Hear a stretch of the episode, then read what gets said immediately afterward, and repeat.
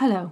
In this episode, we're going to be talking about the rest of Act 1, Scene 2, with the letters, the deception, and Gloucester's astrological predictions.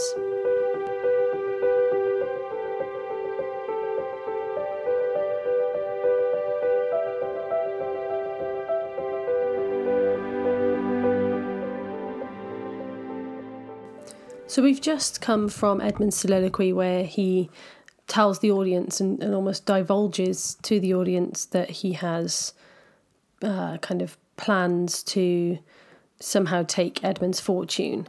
Um, so we know that he's kind of up to no good. Uh, then we have Gloucester coming in, and he's he's disturbed by what he's just seen um, in the scene with the love test with Lear and his daughters, um, and uh, is just very surprised by the turn of events there. Um, then he notices Edmund putting away his letter and he asks to see it. Um, so remember, Edmund had a letter at the start of the scene where he's talking in the soliloquy.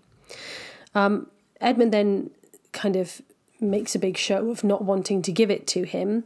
Um, but we know that the letter is forged. Edgar's not written it, Edmund's written it. Um, and uh, Gloucester's really alarmed by what he reads because essentially in this letter, Edgar, Edmund, um, Edgar is saying that he would he wants to dispatch of his father. He wants to um, he kind of hopes that he will die so that the brothers can split the fortune. Um, and this is something that Gloucester is very concerned about because you know not least because of what he's just seen happen with Lear and, and his daughters and, and kind of the the fallout there and the breaking apart of the family. Now, there's some really important um, kind of moments in this lead up, um, and uh, there's there's kind of themes that are referred to here. We have a repetition of the idea of nothing. Um, Edmund says, Nothing, my lord. Uh, so he says, I know no news, my lord. What paper were you reading? Nothing, my lord, referring to the letter. Um, but whereas Cordelia, in saying nothing, was being very open with her father and openly kind of rejecting this idea of falsehood and trickery, through saying nothing, Edmund is doing the exact opposite. He wants to trick because everything stems from that letter. So even though the same words are used, the intentions behind them are opposite. We then have, um, and again, I'm just kind of cherry picking some bits out here. There's lots again you could you could pick apart. Um, Gloucester then says, "No, what needed? Then that terrible dispatch of it into your pocket. The quality of nothing hath not uh, such need to hide itself. Let's see. Come, if it be nothing, I shall not need spectacles. The theme of sight." So the theme of sight is hugely important across both narratives. Um, with Gloucester, it's a little bit more on the nose in the sense that he literally loses his eyes and in doing so gains sight um, of situations and relationships and so on.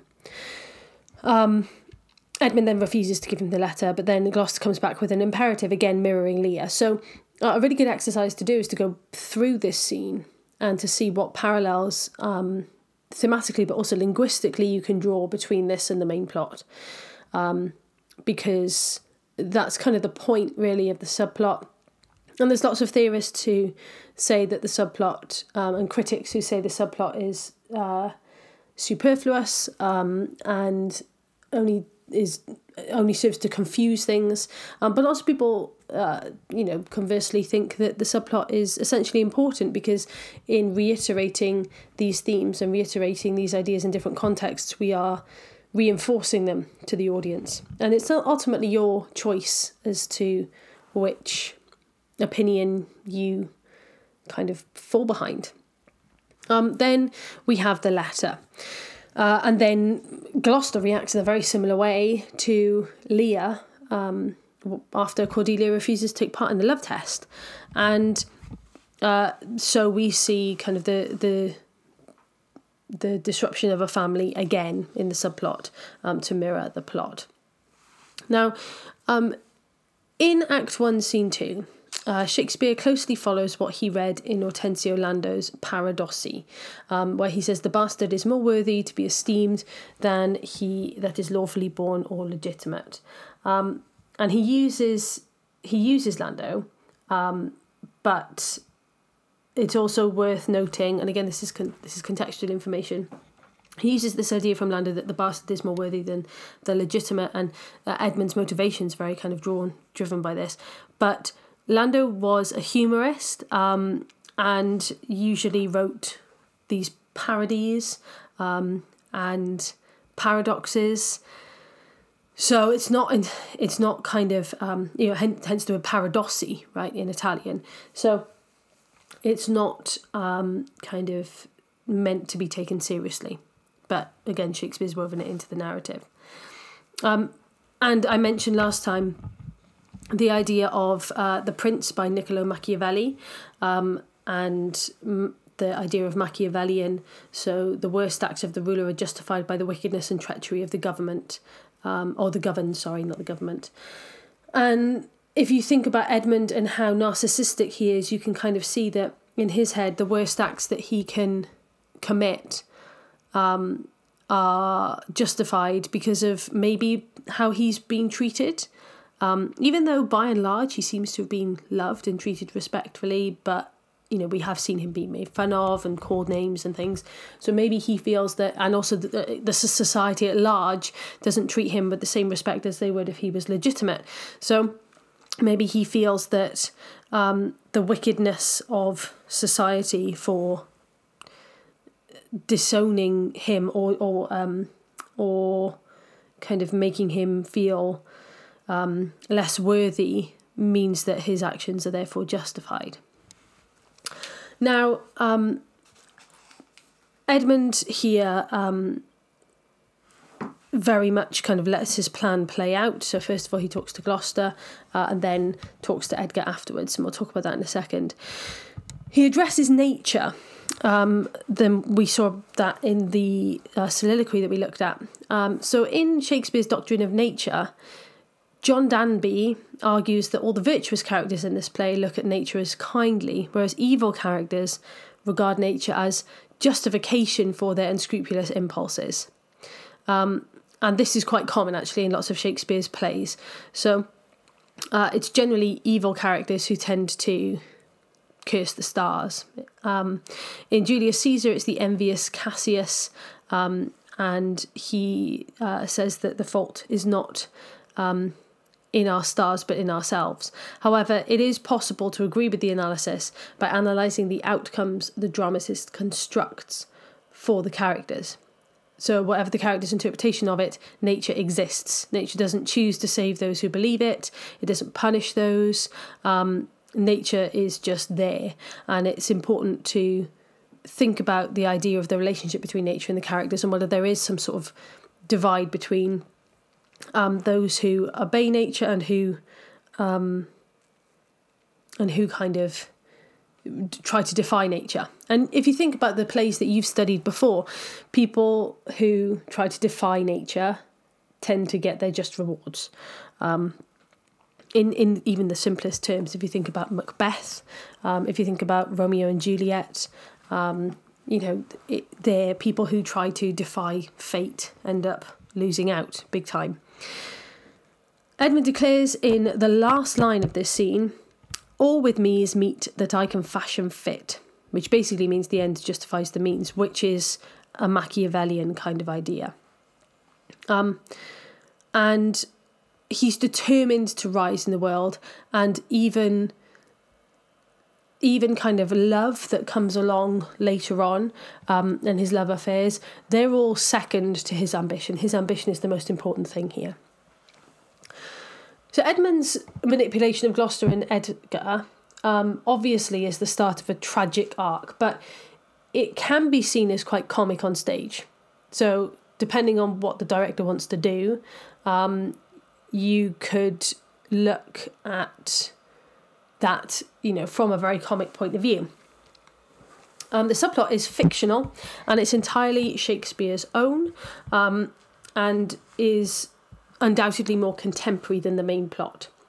So the idea of nothing will come of nothing is echoed in If it be nothing, I shall not need spectacles, so the parallels between the two. Uh, and the, the, the theme of sight. And the dominant nature of Edmund's character is driven home by the use of drum like alliterative repetition, so those plosive sounds, the death, the dearth, dissolutions, div- divisions, diffidences, dissipation. And The view imputed to Edgar that sons should manage the revenue of aged fathers echoes what happens in the main plot. So, again, lots and lots and lots of parallels, and it really is worth looking at this and drawing the parallels between them. Now, um, we mentioned this briefly in lessons, but uh, there's um, a writer called Michael de Montaigne, and he wrote in essays that were published um, a few years before uh, King Lear was produced, so about around 1580.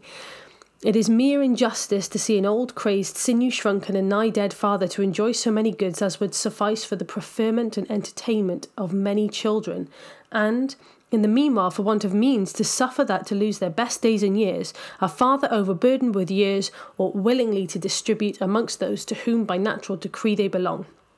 In other words, what why should the older generation cling on to everything when they can't enjoy it? Let's pass it on earlier. So, not everyone in Shakespeare's audience would have thought that to give more power and authority to young people went against nature. Um, for some, they would have felt that that was very much justified. Now, although the pre- the prediction quoted by Gloucester is common, um, and we'll talk about this prediction now, um, this prediction uh, comes up um, as a result of him reading uh, the letter and then uh, conversing. Um, he gets very angry. He says, "A natural, detested, brutish villain, worse than brutish." And there's brutish uh, implies some animalistic imagery, and, and the imagery of animals again is repeated. The the motif of animals um, appears regularly throughout the play. So, um, the and you can kind of see the again the connection, the parallel between Lear and Cordelia. Um, and the way that he calls her monstrous, uh, there's definitely a connection there. And even you know, Gloucester actually uses he cannot be such a monster. Um, again, kind of the the repetition of those words. So uh, then Gloucester has this um, almost prophecy, uh, and he talks about these late eclipses in the sun and moon portend no good to us. Though the wisdom of nature can reason it thus and thus, yet nature finds itself scourged by the sequent effects. Love cools, friendship falls off, brothers divide, in cities mutinies, in countries discord, in palaces treason, and the bond cracked twist, twixt son and father. This villain of mine comes under the prediction there's son against father. The king falls from bias of the best of our time. Machinations, hollowness, treachery, and all ruinous disorders follow us disquietly to our graves. Find out this villain, Edmund. It shall lose thee nothing. Do it carefully. And the noble and true hearted Kent banished. His offence, honesty. Tis strange. So he's still trying to wrap his head around what happened in Act 1, Scene 1. And um, here we see reference to Elizabethan views on astrology. Um, very much this idea that your fate is woven into the stars. And there's lots of problems because uh, in court and beyond because the stars are in the wrong position. Um, but then there's this kind of prophetic statement uh, where it says, We have seen the best of our time, machinations, hollowness, treachery, and all ruined disorders follow us disquietly to our graves. Um, and we also have the idea of the bond cracked twixt son and father. Um, this is very similar to the prophecy at the end of the world in the Bible, um, specifically Mark 13, where the brother shall deliver the brother to death, and the father the son, and the children shall rise against their parents, and shall cause them to die. The sun shall wax dark, and the moon shall not give her light. So we're seeing again this kind of dual context here. So you know, astrology is being used for him to to talk about this prophetic statement and this sense of foreboding um, and foreshadowing that creates tension. And there's there's a bit of reference here to James the First, for example, the best of our times, um, and it what what this kind of does is it speaks to Shakespeare's audience in a much more profound way because of the biblical reference. So that idea of the end of the world and um, you know we we've seen the best of our times and now everything's um, everything is kind of moving to chaos it, that's a message to James the First and the audience to kind of say as a result of what I've just seen and the splitting the division of this country um, everything is falling into chaos so again, another kind of message saying that unity is the answer um, in in terms of politics and in terms of um, kind of James I moving forward in his reign. Um, the idea that unity is the way forward.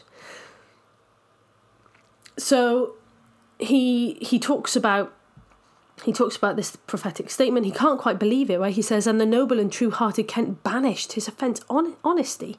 Tis strange, um, and he can't quite believe that that's happened because again he saw the same thing that Kent was just being honest, but that doesn't seem to make any difference. Um, the king falls from bias of nature, and this is the idea of the the decisions that were needed um, and the the kind of level headedness that was needed there to have a good life. Um, regardless of what position you're in in terms of social hierarchy, you know you you need to make the right decisions in order to have a good life, and and and the, the king didn't do that. And it's again thinking back to that idea that nature doesn't discriminate, nature doesn't pick people. Um, you know, doesn't just pick the poor people. Anyone can be affected. Uh, there's some listing. Um, there's lots of different kind of linguistic devices here. Uh, and there's there's sort of quite a long list of, of destruction, and we talked about the alliterative repetition of d sounds here, so the the, the plosive ideas um, again to kind of create that drumming sense, like the drum of doom almost. Um, there's more uh, there's more references then um, as Edmund continues, where he says, This is the excellent foppery of the world. Remember, foppery means fool, so he's uh, mocking his father. Um, and the idea of his father blaming his faults on the stars seems like such a a childish and silly thing to do for someone like Edmund. Even though Edmund still believes in nature and kind of worships nature as his goddess, he worships nature as his goddess, but very much believes in himself deciding his own fate um, and therefore he can defy what what else happens. So then uh, Edmund continues to talk and uh, says things like an admirable evasion of whoremaster man. So it's interesting again connections to Act One scene one that Edmund was called the whoreson and now he is describing his father as the whoremaster man, uh, almost kind of passing the insult back to his father. Because at the end of the day, Edmund didn't make himself legitimate. His father is the one that made him legitimate. So his father deserves the title, in his opinion, almost more than he does. Um, there's more animalistic imagery. Um, the idea of uh, my father compounded with my mother under the dragon's tail, um, which is actually a particular positioning of the sun and moon. Um, and there's, but if you think about the dragon's tail uh, and Lear saying, come not between the dragon and his wrath. So the point of chaos, the point where Lear's anger gets to kind of almost imaginary proportions um, and almost kind of like beyond logic and reason because he's thinking in these mythical creatures, thinking like, like these um, on a scale of these mythical creatures. So it's gone beyond all sense of reason. Um, and therefore there's no coming back. The animalistic imagery here is, you know, Edmund was conceived in this moment, and from the moment Edmund was conceived, Gloucester's fate was potentially decided. Um, and my nativity was under Ursa Major. So Ursa Major is um, uh, a constellation, uh, probably one of the most prominent constellations in the Western Hemisphere. Um, so that it follows, I am rough and lecherous. Um, so Ursa Major is uh, is also called the Great Bear, and um, again we've got that animalistic imagery there. So then, um, then we have Edgar come in, and there's uh, there's so Edgar, Edgar, enters, but Edmund continues to speak. Um, and Edmund starts to um, use alliteration of the letter C, um, which, if you imagine, it's almost like uh, the the repeated C sound, and Pat he comes like the cat like the catastrophe of the old comedy. My cue is villainous melancholy with a sign like oh, like Tom of Bedlam. Oh, these eclipses do portend these divisions. Lots of C's, even within words as well, and it creates that clip clop of. And you can imagine it's almost like a puppet master So he's creating that um, that kind of sense of control. Um, he's creating a kind of rhythm that Edgar has to fall into. Um, you can even imagine it as like he's pulling the strings, uh, but that that repeated sound is there. And then they have a discussion. Um, Edmund lists the all the divisions, um, but in a more succinct fashion than Gloucester, and the repetition of the D sound is here as well. Again, kind of um, referring to uh, the the kind of plosive sound, referring to like almost like a death drum beat. Um, the just incidentally, um, he mentions um, he says uh, when Edgar enters. Um, my cube is villainous melancholy with a sigh like Tom of Bedlam. Tom of Bedlam is a generic name. Um, it's not anyone specific, it's a generic name for any mad beggar. And it's taken from Bethlehem, or the Hospital of St. Mary of Bethlehem, which was used as um, an asylum from the, from the early 15th century. Uh, it is quite ironic that Edmund should refer to Tom of Bedlam on Edgar's arrival because that is the role that Edgar adopts later. Um, so it is it's kind of irony. There's a bit of foreshadowing there as well. Then the conversation twists, and um, Edmund doesn't want Edgar to see Gloucester. So Edmund needs to manipulate this situation so Edgar goes. Uh, and it's all about him kind of manipulating that situation, which he does quite skillfully.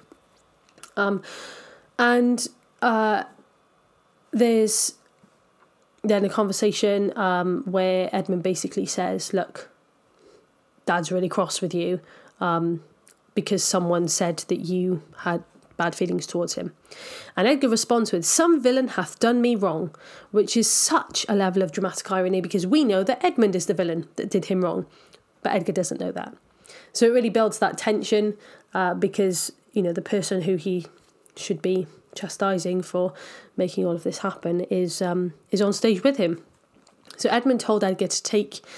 Then there's more irony. Edmund says, Brother, I advise you to the best. I am no honest man. Well, we know this. He's, he's actually quite a bad person. Um, and it's quite clever the way that that's been woven in. And that might even get a laugh from the audience depending on how, again, it's performed. And that's why performance is really important to kind of look at um, when you look at the way that these characters are presented. And then we end Act One, Scene Two with Edmund's little soliloquy. Um, I do serve you in this business, a credulous father and a brother noble, whose nature is so far from doing harms that he suspects none, on whose foolish honesty my practices ride easy. I see the business. Let me, if not by birth, have lands by wit, all with me's meet that I can fashion fit. So we've already talked about that last line, the end, justifying the means. Um, but before that, he just basically talks about his dad being gullible um, and that no one suspects him. And the fact he's doing that back to the audience and kind of confiding in the audience again builds that relationship. Um, and it's really interesting the fact that this this evil character is, is building this rapport with the audience in a way that the others haven't really yet. Um, so, in terms of parallels, there's there's a lot here. Um, Gloucester is putting himself in his son Edmund's power, just as Lear resigned his authority to Goneril and Regan, and that ultimately leads to their downfall. That they put their faith in the wrong person. Um, Edmund's triumphant opportunism, energy, and directness when he is alone on stage, it really mirrors Goneril's and Regan's urgent, plain speaking at the end of Act One, Scene One. So, the kind of the evil children are are kind of building their plans and gaining ground. Um, and there's there's there are kind of lots of um, examples here of uh, contextual links and parallels, as I said, um, and uh, we mentioned Montaigne before. Um, so Montaigne um, again in his essays, reveals disgust at the violence between Catholics and Protestants and questions the place of man in the cosmos, claiming we do not have good reason to consider ourselves superior to animals, and therefore arguing against things like the great chain of being, which we talked about um, at the start of this. So in King Lear, Shakespeare kind of makes use of this philosophy, um, which could be described as kind of humanistic or um, a mixture of humanism and wise skepticism. And it's important because that chain of being is exploited and and and and explored um, through these characters' actions and, and the way that these characters act to kind of in, in taking fate into their own hands in some way. Um, in terms of Edmund, we talked about him uh, in relation to the Machiavellian, but also there's um, there's reference to the malcontent. Now, the malcontent was a scornful, mocking outsider, and in John Marston's play, The Malcontent, um, this character was basically established and it was established as a theatrical type. So you can see that Edmund, in addition to being the Machiavellian, could be considered a malcontent here as well. So there's there's lots again, lots going on in this first scene because it sets up in the, on this first proper scene of the subplot because it sets up so much about the relationship between the characters, the character dynamics, um, and kind of setting up the the downfall of characters later on. Again, we see another innocent and virtuous child cast off, um, and we we see the wrong decisions being made, and this is where this is where you have to decide really as an audience member watching the same fate play out twice does that really hit home for you the the impact of these actions? Does act 1 scene 2 feel more frustrating? You're more frustrated at gloucester than at Lear um, because you've already seen this happen and you've seen that it didn't end well. So you kind of want you want gloucester to not make the mistakes that Lear's made. Um, and that ultimately is is your decision. So at the end of Act One, Scene Two, um, Edmund has rejected his father's superstitious beliefs. Um, Edmund has, you know, shown that he has a rapport with his brother because they joke about their uh, his father's or their father's fondness for um, astronomy, um, and then uh, kind of joke about each other as well. So um, Edmund's supposed fondness for astronomy too. Edmund has told Edgar that he's offended their father and advises him to keep out of Gloucester's way. And Edgar is alarmed, so Edmund suggests that Edgar goes into hiding at his lodgings and his brother follows. So, the end of this, Edmund um, has told Edgar to go into hiding, and Edgar has gone to do that. What happens next? We will find out. Um, but we're going back to the main plot, uh, the main storyline in Act 1, Scene 3, which we will talk about in the next session. See you then.